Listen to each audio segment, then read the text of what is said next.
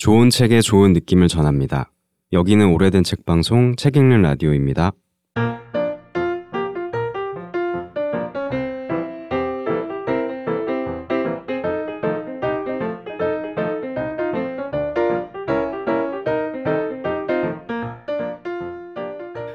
당신 곁에 놓일 한 권의 신간을 권하는 큐레이션 코너 당신 곁에 한 권의 책입니다. 안녕하세요. 저는 아키입니다. 안녕하세요, 메뉴입니다. 안녕하세요 우공입니다. 네, 안녕하세요. 제피디입니다. 네, 오늘도 한우물 팔어 우공님의 우공님이 큐레이션하는 책을 만나러 가보겠습니다. 네, 제가 이 한우물이라는 말을 들을 때마다 어쩔 줄을 모르겠는데요. 아무튼 네, 또 오늘 어떤 우물을 팔지는 기존 우물을 파던 거라서 새롭지 않습니다만 음, 그러니까 한우물이죠. 하겠습니다. 아, 네, 그러네요. 좀왜 이렇게 횡설수설하고 있는 건가요? 네, 오늘 저도 오랜만에 질문으로 좀 시작을 어, 어, 해보려고 하는데요. 아 너무 어려울 것 같다. 시작- 진짜 공세까지는 아닙니다. 혹시 좀 각별히 뭐 특별히 좋아하는 장소가 있으실까요, 세 분? 장소 장소 집 제일 좋아하고요. 집. 네, 집 좋아합니다. 다시 생각해도 집. 음, 네. 음. 언젠가 비슷한 질문. 그러게요. 아, 네. 있던 거예요? 어. 제가 왠지 옥상이라고 대답했던 옥상. 저기 있는 것만 옥상. 같은 기억이 어, 들지 혹시- 드는데요. 어, 아무튼 네. 음. 네, 그 뭐 특정한 뭐 지역은 딱히 생각이 안 나고 옥상. 음, 어떤 건물의 있죠. 옥상이 음. 굉장히 여러 가지 감정이 같이 음. 음. 담겨 있는 공간인 것 같아요. 음. 음. 그래서 생각이 음. 나네요. 그럴 수 있는 것 같아요. 옥상. 저도 그 전에는 집이 아니었는데 그때는 혼자 살 때가 아니어서 그랬던 것 같은데 아, 혼자 살게 되면서는 집이 된 것 같아요. 그러니까 혼자 있는 공간, 음. 혼자 있을 수 있는 공간. 그렇군요. 음. 그러면 질문 하나 더 붙이면 음. 그 장소 앞에 수식어로 어, 안전한, 평등한이라는 말을 붙이면 좀 음. 느낌이 달라지세요? 안전한 집, 음, 뭐 예를 들면 평등한 집. 평등한 집. 음, 평등한 집. 음. 음. 네. 누군가와 달라지네요. 함께 있어야 음. 하는 거겠네요. 음, 뭐 그럴 수도 있겠네요. 네. 아니 이제 집 혼자 않아요? 있어도 집이 맞아 안전 안전한을 음. 붙이면은 아, 굉장히 그쵸. 느낌이 달라집니다. 음, 예. 그죠. 저는 음. 집을 좋아하지만 그렇게 음. 붙이면 좋아하기가 쉽지 않아요. 예. 음. 음. 음. 그러니까 이 지금 제 질문의 이 긴장감이 음. 있잖아요. 음. 그러니까는 가장 좋아하지만 그 음. 앞에 어떤 수식어를 붙인지가 집에 대한 그러니까 장소에 대한 감각을 음. 좀 긴장감 있게 느끼게 음. 하는데 음. 오늘 제가 소개해드릴 책이 이제 그런 긴장감을 음. 갖게 하는 음. 이유에 대해서 좀 더 생각해 볼 수 있게 하는 책이라서 음. 좀 그런 음. 질문 드려봤고요. 음. 제가 오늘 소개할 책은 어, 여자들은 다른 장소를 살아간다라는 제목의 책이고 음. 음. 어, 이 책의 저자는 유은숙이라는 음. 인권 활동가. 음. 입니다. 그 아마 이제 저자 소개를 하는 게 이제 이 음. 책에 대해서 좀 소개하면 좋을 수도 있다고 생각하는데요. 일단 아마 그 독자들에게는 아무튼 피트니스라는 책으로 음, 네. 아마 많이 알려졌을 거예요. 음. 되게 운동을 많이 하시고 음. 운동에 대해서 애착이 또 되게 높으신 분이고 음. 그 책이 워낙 또 재밌게 많이 읽히기도 해서 그렇게 음. 익숙하신 분이고 그때 아무튼 시리즈의 첫 번째 책이 아무튼 피트니스였었거든요. 아, 첫 번째였나요? 네, 1권이었더라고요. 음. 저도 그때 이제 한꺼번에 여러 음. 권의 아무튼 시리즈가 나와서 그러려니 했는데 1번 음. 책이더라고요. 음. 근데 재밌는 거는 이번에 이제 이 여자들은 다른 장소로 살아간다도 새로 시작하는 음. 페미니즘 프레임이라는 시리즈의 첫 번째 음. 책이에요. 음. 그래서 이 시리즈는 그 우리 자신과 일상을 페미니즘이라는 프레임으로 보는 책들을 소개하겠다라는 이제 기획으로 만들어진 시리즈인데요. 음. 이제 윤숙 저자 같은 경우는 장소에 대해서 음. 이제 페미니즘 시선으로 음. 보려는 거고 음. 다른 두 책은 몸이랑 결혼이라는 주제로 이제 쓰여진 책들이 음. 이제 세 권 한꺼번에 나와 음. 있고요. 이 책의 이제 이 저자 같은 경우는 제가 더 말씀을 드려보면 음, 청약계에서도 나와 있는데 1992년 네 단위가 2000 단위가 아닌데 음. 1992년부터 인권운동 사랑방이라는 단체에서 활동했던 분이에요. 그러니까 단, 와. 단체 시작부터 같이 하셨던 분이고 지금까지도 이제 계속 인권연구소 창이라는 데에서 인권 활동을 이어오고 있는 분이고요.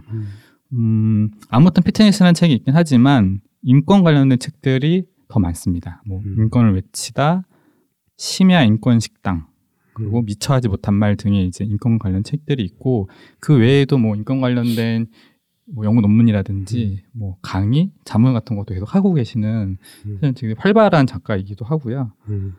어, 근데 이번 같은 이제 이 책 같은 경우는 본인도 조금 낯설다라고 말씀하시는데 왜냐하면 음. 그 이제 자신이 그 뒤늦게 페미니즘을 배워가지고 어, 옹알이 같은 이야기를 쓴 게 이 책이다라고 음. 말씀하실 정도로 본인도 이제 페미니즘에 대해서 본격적으로 책을 쓴다는 것 자체가 좀 새로운 일이라고도 말씀하고 계신데요. 음. 음, 사실 페미니즘이라는 게 제가 뭐그 단결책에서 되게 많이 이제 페미니즘 책도 소개했는데 소개할 때마다 좀 새롭다는 생각을 해요. 근데 그게 어쩌면 저 같은 사람에게는 알지 못한 것이나 혹은 알려고 애쓰지 않은 것을 알게 하는 것 그게 혹시 페미니즘이라도 그랬던 게 아닌가 싶기도 하고 그런 의미에서 오늘 소개해드릴 책도 어쩌면 우리가 무시했거나 혹은 그냥 지나쳤거나 혹은 뭐 놓쳤거나 그런 장소들에 관한 이야기라서 음. 조금 더 다르게 우리에게 의미를 주지 않을까라는 생각이 좀 듭니다. 음.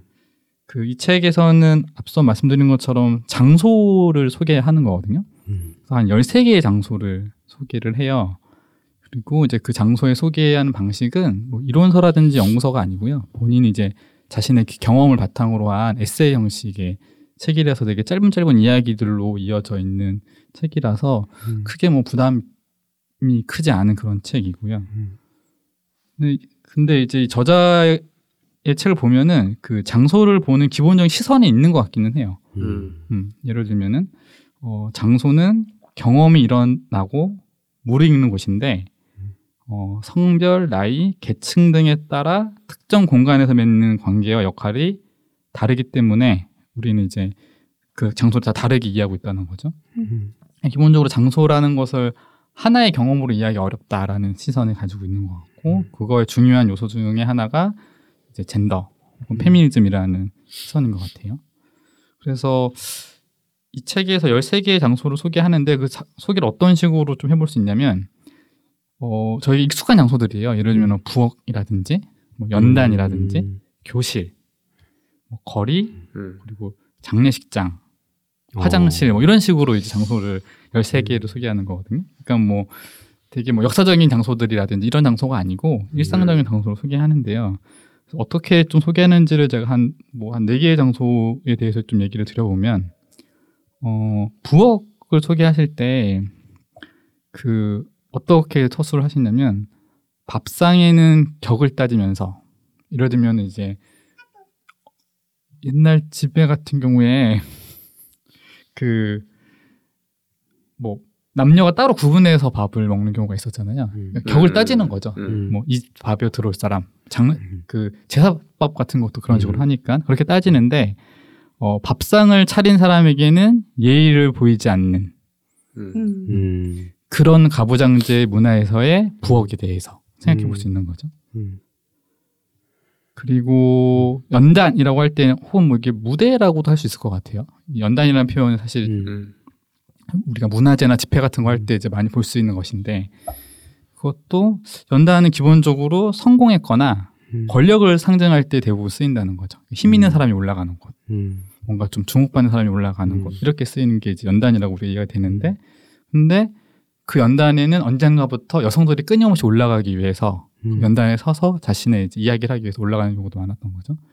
실제로 프랑스 혁명 때에는 이 책에서 얘기해 주시기로는 그 그런 연단에 올라가는 것 자체를 권리로 인정해라 여성들에게 이렇게 음. 얘기했던 경우가 있었대요. 네. 그리고 교실 같은 경우도 되게 이제 교실은 여성에게는 이중적인 것들을 요구한다고 얘기하시는데 뛰어나길 바라지만 너무 뛰어나선 안 된다. 음. 라는 음. 단속을 받는 곳으로 교실을 얘기하세요. 예를 들면 이런 얘기를 듣는다는 거죠. 여학생들이 남자 기죽이면 안 된다. 공부를 잘해서 음. 음. 공부 잘하는 거 예쁜 거보다 못하다. 음. 근데 그런 얘기를 했던 선생님이 어, 시험 성적이 떨어지면 떨어지면은 뭐라고 하는 거죠. 음. 음. 그건 공부를 잘하라는 음, 건지 어쩌라는 거냐. 어쩌라는 거냐. 이런 식의 단속을 받는 끊임없는 공간 교실인 거죠. 그리고 이제 거리라는 게 있는데 그 윤수 작가는 좀 어렸을 때부터 답답한 일이 생기면 막 걸어 다녔대요. 음. 거리를 많이 음. 걸어 다니고 지금도 그렇게 가끔씩 한다고 하더라고요. 그러니까 음. 이제 해야 할 일 있을 때 딱 덮고 일단 나가는 방식으로 음, 그것도 꽤 긴 시간을 돌아다니시는 경우가 많나 보더라고요. 근데 자신의 경험을도 그렇고 그리고 우리는 그냥 살아가기 위해서는 다 거리를 돌아다녀야 되는 거죠. 음. 직장에 가던 친구를 만나러 가던 근데 거리에서 여성들이 유독 받게 되는 정체성은 걷는 사람이 아니고 걷는 사람이 아니고 항상 안전하지 못한 여성으로서의 대우를 받는 걸 계속 경험하게 되는 거죠. 예를 들면 캣콜링이라고 흔히 말하는 음. 여성이 지나갈 때마다 미국에서 왜 음. 계속 막 여- 음. 남성들이 여성에게 무슨 얘기 계속 하잖아요. 음. 그런 것 같은 경험들 한국 여성들도 하는 거죠. 음. 뭐 밤늦게 어디인가를 지나가면은 그 일대에 있는 음. 남성들이 취한 남성들이 얘기를 한다든지 근데 음. 그게 걷는 사람에 대한 얘기를 하는 게 아니잖아요. 자신이 여성이기 때문에 하는 음. 행동들을 보여주는 거죠. 이런 식의 정체성을 계속 받는 음. 거죠. 이제 그러면서 그 철학자들이 산책을 굉장히 높게 치는데 사유의 음. 방식으로 산책을 굉장히 높게 음. 치는데 어, 자신과 같은 산책자라고 말하기 좀 어렵고 음. 도시를 배회하는 사람들한테는 음. 아 그런 산책자를 높게 치면서 말하는 사유라는 얘기를 한다는 게 좀 맞지 않다 자기는 그런 생각이 많이 든다고 얘기를 하고요. 그래서 이건 어쩌면은 그 어디에 속하지 못한 사람들의 불안한 서성거림 같은 게 자신과 같은 사람의 배회자 혹은 거리를 흥- 활보하는 여성들의 음. 입장이 아니겠냐 이런 얘기를 음. 좀 합니다. 그러니까 이렇게 이제 일상의 장소들을 좀 한 커플 혹은 뭐 여러 커플을 다르게 보는 음. 방식으로 이제 보고 있는 거죠. 근데 제가 이제 좀 더 말씀을 해, 말씀드려 드리고 싶은 거는 그러니까 두 개의 장소에 대해서 제가 몰랐던 것들을 많이 알게 됐던 게 있어요. 음. 음. 대부분의 장소들은 좀 이렇게 예상이 되는 것도 있고 이 책이 아니어도 그가 뭐 언론이나 여성들이 직접적인 입을 통해서 많이 나왔던 것들이 음. 있는데 어 이제 그런 것들 중에서도 아마 제가 인지하지 못했던 것들을 다 알게 된 게 있어서 두 개의 장소만 좀더좀 깊게 얘기를 해보고 싶은데요. 음. 하나는 장례식장이에요. 음. 장례식장이 어 일단 기본적으로는 굉장히 좀 숙연하고 좀 음. 슬프고 처연한 공간이잖아요. 근데 이제 작가는 책에서 그 장례식장은 관계의 숙연함과 처연함이 사무치는 곳인데 하지만 관계를 둘러싼 차별과 대결이 극명하게 펼쳐지는 곳이기도 하다라고 음. 이야기를 하는 거예요. 음. 예를 들면 이런 거죠. 하나는 혈연이 혈연인 사람하고 혈연이 아닌 사람이 극명하게 나뉘는 곳이죠. 음. 음. 우리 가족이 돌아갔을 때는 그렇죠. 음. 가족인가 가족이 아닌 음. 아닌가가 되게 중요하죠. 그런데 이게 어 예를 들면 이런 경우가 있는 거 실제로 이게 언론에 나온 적도 있었는데 비혼인 상황에서 오랫동안 파트너로 지냈던 사람들이 있는데 그 중에서 한 명의 파트너가 죽었을 때 장례식장에서 오랫동안 그 살았던 동반자는 권한이 전혀 없는 거죠. 음. 예를 들면은 그 장에 가서 그러니까 가족으로 쓸 수가 없는 거잖아요. 그러니까 한 해 방문 계획일 수는 있어도 음. 평생 동반한 사람일 수는 없는 거죠. 근데 이런 경우는 그 동성애자들 사이에서는 되게 오래된 이야기인 거죠. 그러니까 뭐 좀 더 상상해 볼 수 있는 거죠. 파트너가 아파서 병원에 갔는데 수술을 한다고 했을 때에 음. 가족의 이제 사인이 음. 필요하잖아요. 근데 파트너는 그렇게 되게 어려운 거죠. 음. 그렇기 때문에 뭐 생활 동반자법이라는 게 필요한 거 아니냐. 같이 음. 살고 있는 사람이 그 사람의 가장 건강이라는 이런 것들을 많이 보살펴 주니까 그런 것들 해줄 음. 수 있는 것을 보- 법으로 좀 보장하자. 음. 프랑스처럼 이런 얘기가 나오는 거죠. 근데 어쨌든 장례식장에서는 혈연과 혈연이 아닌 사람이 분명히 갈려지는 곳인데 근데 여기서 되게 중요한 인물이 상주인 음. 거예요. 음. 누가 상주를 하는지가 되게 중요하다는 거죠. 음. 근데 상주는 한국 가부장제에서는 남성이어야만 되는 거예요. 남자여야만. 음. 예를 들면 1순위는 장남인 거예요. 장남이거나 아들인 거죠. 뭐 장남이 없을 수도 있으니까 뭐 먼저 돌아가실 수도 있으니까. 두 번째는 딸밖에 없는 음. 음. 가족이 있을 수 있잖아요. 그때도 사위가 딸보다 앞선다는 거예요. 음. 그리고 만약에 또 사위도 없고 뭐 이렇게 된 장남도 없고 막 그렇다고 치면은 어, 남자 손주 음. 음. 이것도 다 없을 때야만 딸에게 상조의 권한이 넘어간다는 거죠. 음. 이런 식으로 구분이 되어 있다는 거예요. 저는 이게 처음 알았던 얘기라서 아 이렇게까지 되어 있나? 뭐 요즘엔 뭐 상조라고 해서 남녀 가리지 않을 거라고 생각을 했었는데 여전히 그런 곳이 있는 거죠. 그리고 이 상주라는 거는 일종의 권력 관계이기도 한 거예요. 음. 가장 큰 거는 조의금을 모두 다 조회금의 그 열쇠를 쥐고 있는 사람이 상주로 이제 음. 문화적으로는 음. 자리를 잡고 있다는 거죠. 그래서 여성들 중에서는 그 여성이 그 상주가 돼야 한다라고 말하는 사람도 있다는 거예요. 음. 그래야 뭔가 장례식장에서의 이제 젠더 평등 같은 것들을 해볼 수 있지 않겠냐. 근데 이제 이 저자는 맞달이시거든요. 그러니까 음. 남동생도 있는 맞달인 거죠. 음. 근데 본인이 한번 상상을 해본 거예요. 아, 내가 만약에 우리 부모님이 돌아가셨을 때 상주를 한다고 하면은 어떻게 될까? 음. 그래서 막 생각을 진행시켜요. 음. 진행시키다가 아 이랬다가는 우리 집안에 내전이 일어나겠구나. 어, 누나가 음. 원대 상주냐 뭐 이런 얘기부터 음. 혹은 내 동생들과 가족들은 이해해 주더라도 친인척들이 봤을 때는 이제 용납할 수 없는 상황이 발생할 수도 있겠구나. 음. 그러니까 이거 하나 바꾸려면 전쟁을 상상해야 되는 상태까지 된다는 음. 거죠. 그러니까 장례식장에서는 어쩌면 우리가 많이 해야 하는 것은 사실 이런 게 아니고 어쩌면이 아니라 장례식장에서는 우리가 많이 해야 하는 것은 상실에 대한 아픔에 대해서 많이 나누고 서로 독려하고 슬픔을 나눠야 되는 음. 건데 이런 곳조차에서도 우리는 죽음 앞에서도 이렇게 불평등할 수밖에 없는 음. 이런 생각을 하게 된다는 거죠.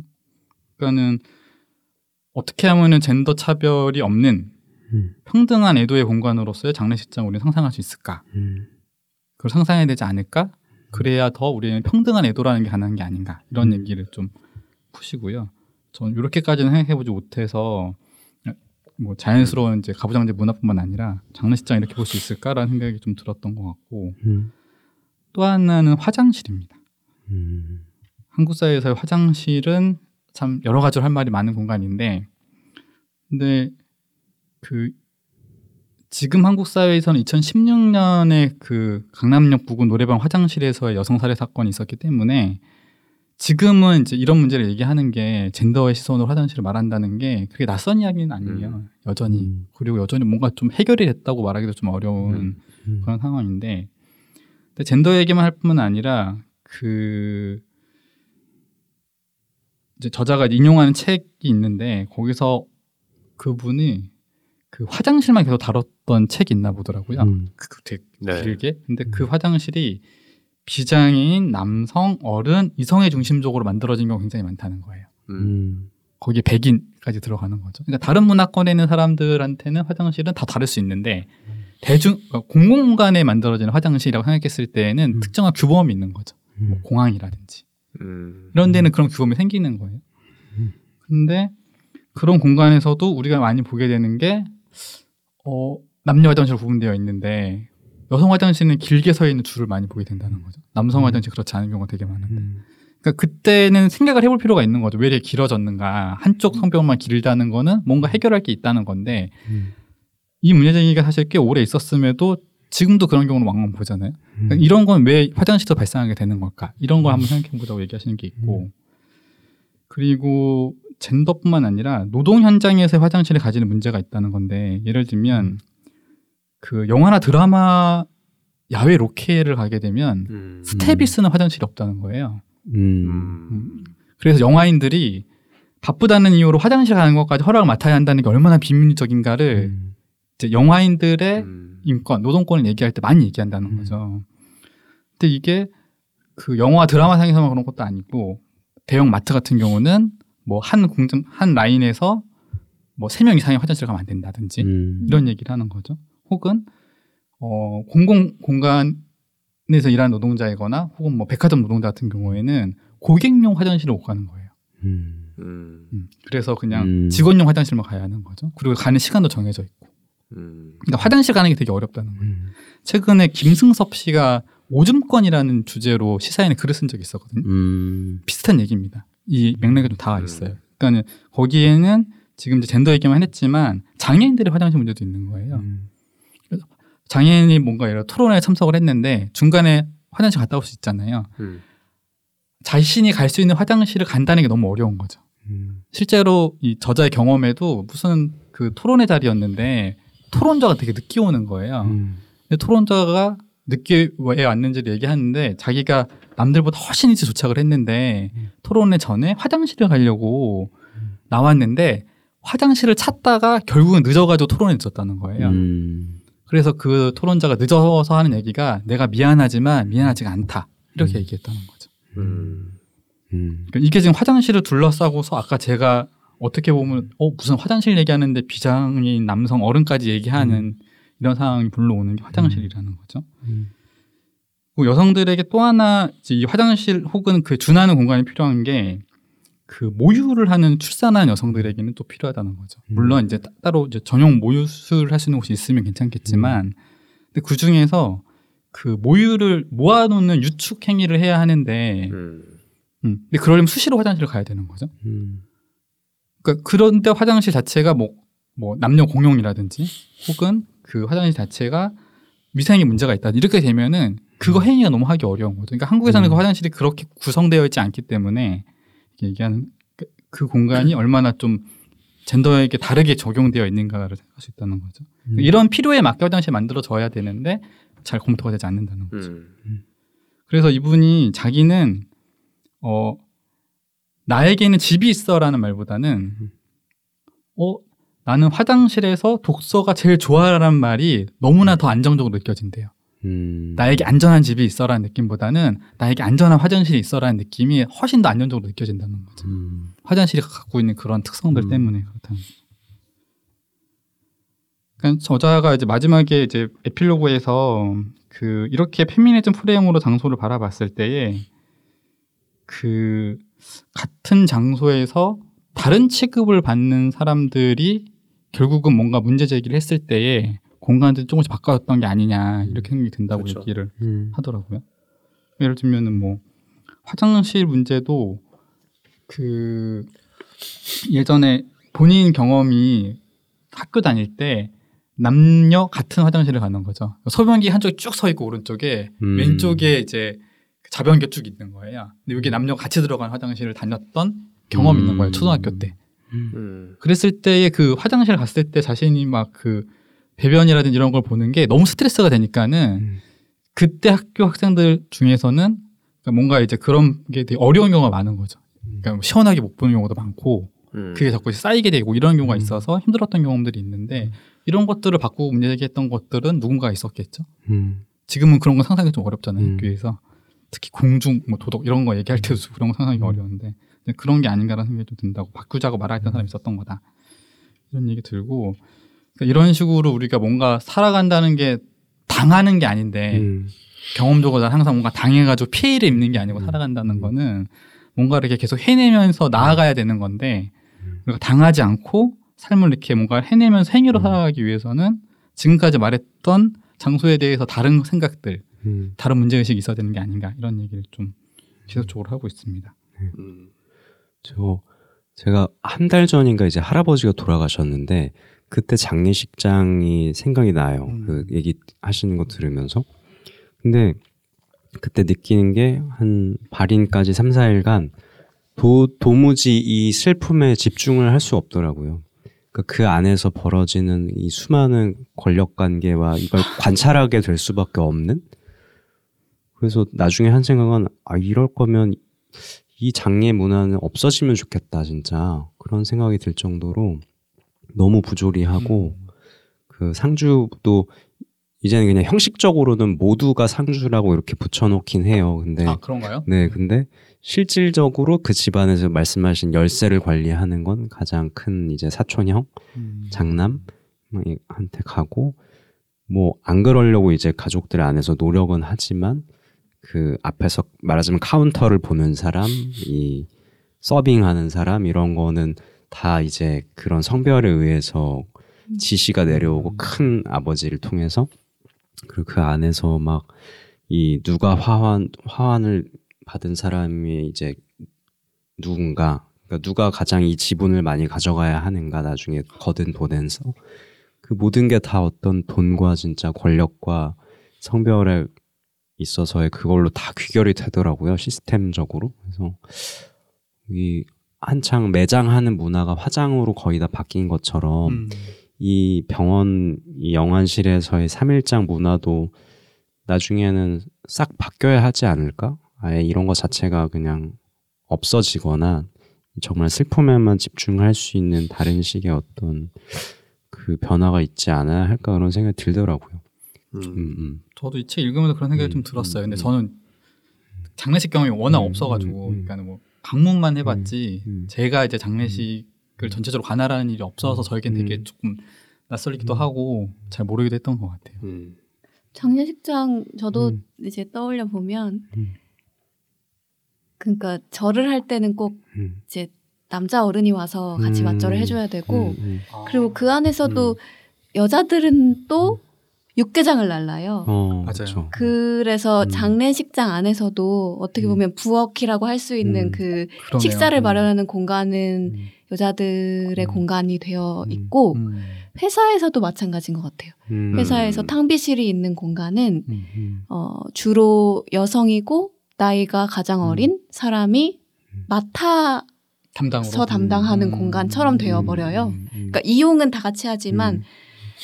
그 이제 이용하는데 걸림이 없도록 음. 그 음. 신경 쓰는 사람은 항상 음. 여자인 거예요. 그래서 음. 어떤 공간이든 그 음. 집에서의 부엌의 위치를 차지하는 공간은 그러네요. 지금은 다 여성의 음. 공간처럼 음. 음.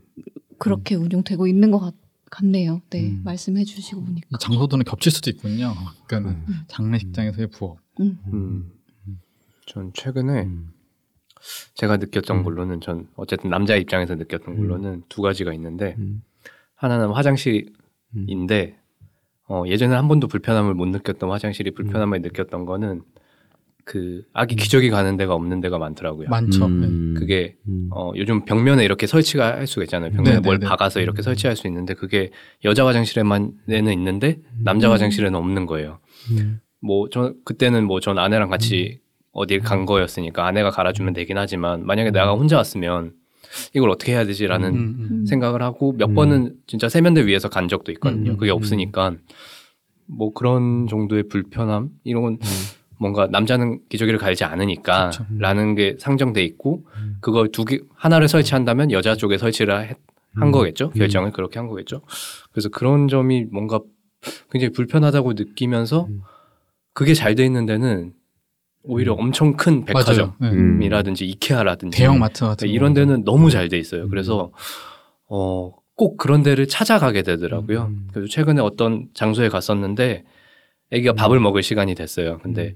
밥을 먹일 수 있는 공간이 너무 없는 거예요. 음. 그렇다고 카페에 가자니 카페에서 눈치가 음. 보이고 그래서 어떻게 할까 하다가 육교를 건너면 백화점이 하나 있더라고요. 음. 아 저기 가면 그게 있겠구나 수유실이나 이런 게 있겠구나 하고 가서 밥을 먹었더니 거긴 너무 잘 돼 있는 거예요. 음. 그런 식의 뭔가 공간 뭔가 아기를 안고 있으면 음. 뭔가 방황하게 되는 부분들 이런 게 음. 분명히 있는 것 같고 음. 또 하나는 어 수영장을 한번 갔었거든요. 음. 애들랑 수영장을 갔는데 저는 제 아- 아기가 아들이니까 제가 이렇게 같이 가서 옷도 갈아입히고 이렇게 했는데 제 옆에 그 라커를 쓰던 분이 딸과 같이 들어온 거예요. 어린 딸과 다 같이 들어왔는데 뭐 그분은 크게 신경을 안 쓰셨던 것 같은데 제가 만약에 그 상황을 한번 시뮬레이션을 해본 거죠. 내가 본인의 상황이라고 내가. 딸이 있고 이런 상황이면 나 혼자 왔을 수도 있잖아요. 아내랑 같이 음. 못올 수도 있는 거고 음.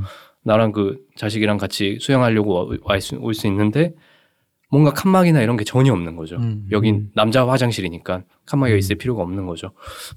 그게 좀 이상하더라고요, 저는. 음. 음, 그래서 그런 부분들도 좀 한 칸이라도 있으면 음. 모두가 뭔가 그쵸. 불편하지 않게 쓸 수 있을 것 같은데 음. 그런 게 없다는 게 너무 뭔가 좀 이상했고 음. 어, 약간 좀 그런 건 좀 고쳐야 되겠다라는 생각은 들긴 하더라고요. 그 책에서도 그 화장실 얘기를 하는 그 챕터에 그 굉장히 좋은 화장실의 사례를 얘기해 주기도 해요. 근데 그 음. 화장실은 그 이제 요즘에 많이 얘기되기도 하고 이슈가 되기도 했었던 이제 성중립 화장실 같은 음. 경우도 있거든요. 근데 여기는 그 그러니까 성중립이라는 성격 말고도 장애인도 쓸 수 있게 돼 있고 음. 그래서 엄청 넓게 돼 있다는 거예요. 음. 그리고 문이 기본적으로 두 개로 돼 있대요. 음. 지금 그러니까 음, 대- 웬만한 화장실은 다 들어가고 나오잖아요 한 문으로. 근데 음. 두 개로 돼 있어가지고 예를 들면 장애인들이 쭉 왔다가 나가기도 되게 편하게 되어 있다든지 음, 오고 다니기 편하게 되어 있다든지 넓고 여러 가지 시설이 같이 들어 있는. 근데 너무 큰 공간이 예를 들면 정해진 공간에 화장실이 세 개밖에 들어갈 수 없는데 한두 음. 개가 들어간다고 싶으면 너무 적, 적으니까는 시간이 더 오래 걸릴 것 같잖아요 음. 전혀 그렇지 않다는 거예요 음. 오히려 편하고 빨리 나올 수 있고 편하게 돼 있어가지고 음. 훨씬 더 사용자들이 많은 경험이 있는 음. 곳들도 있다는 거죠. 그러니까 붙이려고 하면 되게 많은 것들을 붙일 수 있는 공간 중에 하나가 화장실이라는 생각이 저 들었어요. 음. 어, 그냥 아 의뢰 제가 인식했던 거는 아까 말씀하셨 여기 책에서 나왔던 것처럼 여자 화장실이 저렇게 많은 사람이 줄을 쓰는 데 이유가 있는데 음. 음, 근데 그러면 뭐 1.5배가 되던 2배가 되던 여러 음. 가지 방식일 수 있을 텐데 너무 천편일률적이라는 생각이 많이 음. 들었던 거고 그 정도만 인식을 했던 것 같은데 정말 많은 사례가 있구나. 특히 저는 출산에 대해서 잘 모르기 때문에 그 유축이란 말을 좀 처음 들었거든요. 이 음. 책에서 이런 단어들도 잘 모르는구나. 근데 모르는데 제가 그거에 대해서 문제 제기할 수 없잖아요, 거의. 그렇죠. 유축은 예. 진짜 힘든 문제죠. 그 직장에 진짜 판교 같은 뭔가 좋은 빌딩에 있고 이런 데는 다 있지만 음. 그렇지 않은 곳이 훨씬 많잖아요. 음, 중소기업이나 이런 데는. 그럼 어디서 그걸 하느냐라는 거죠. 그 너무 어려운 문제긴 한 것 같아요.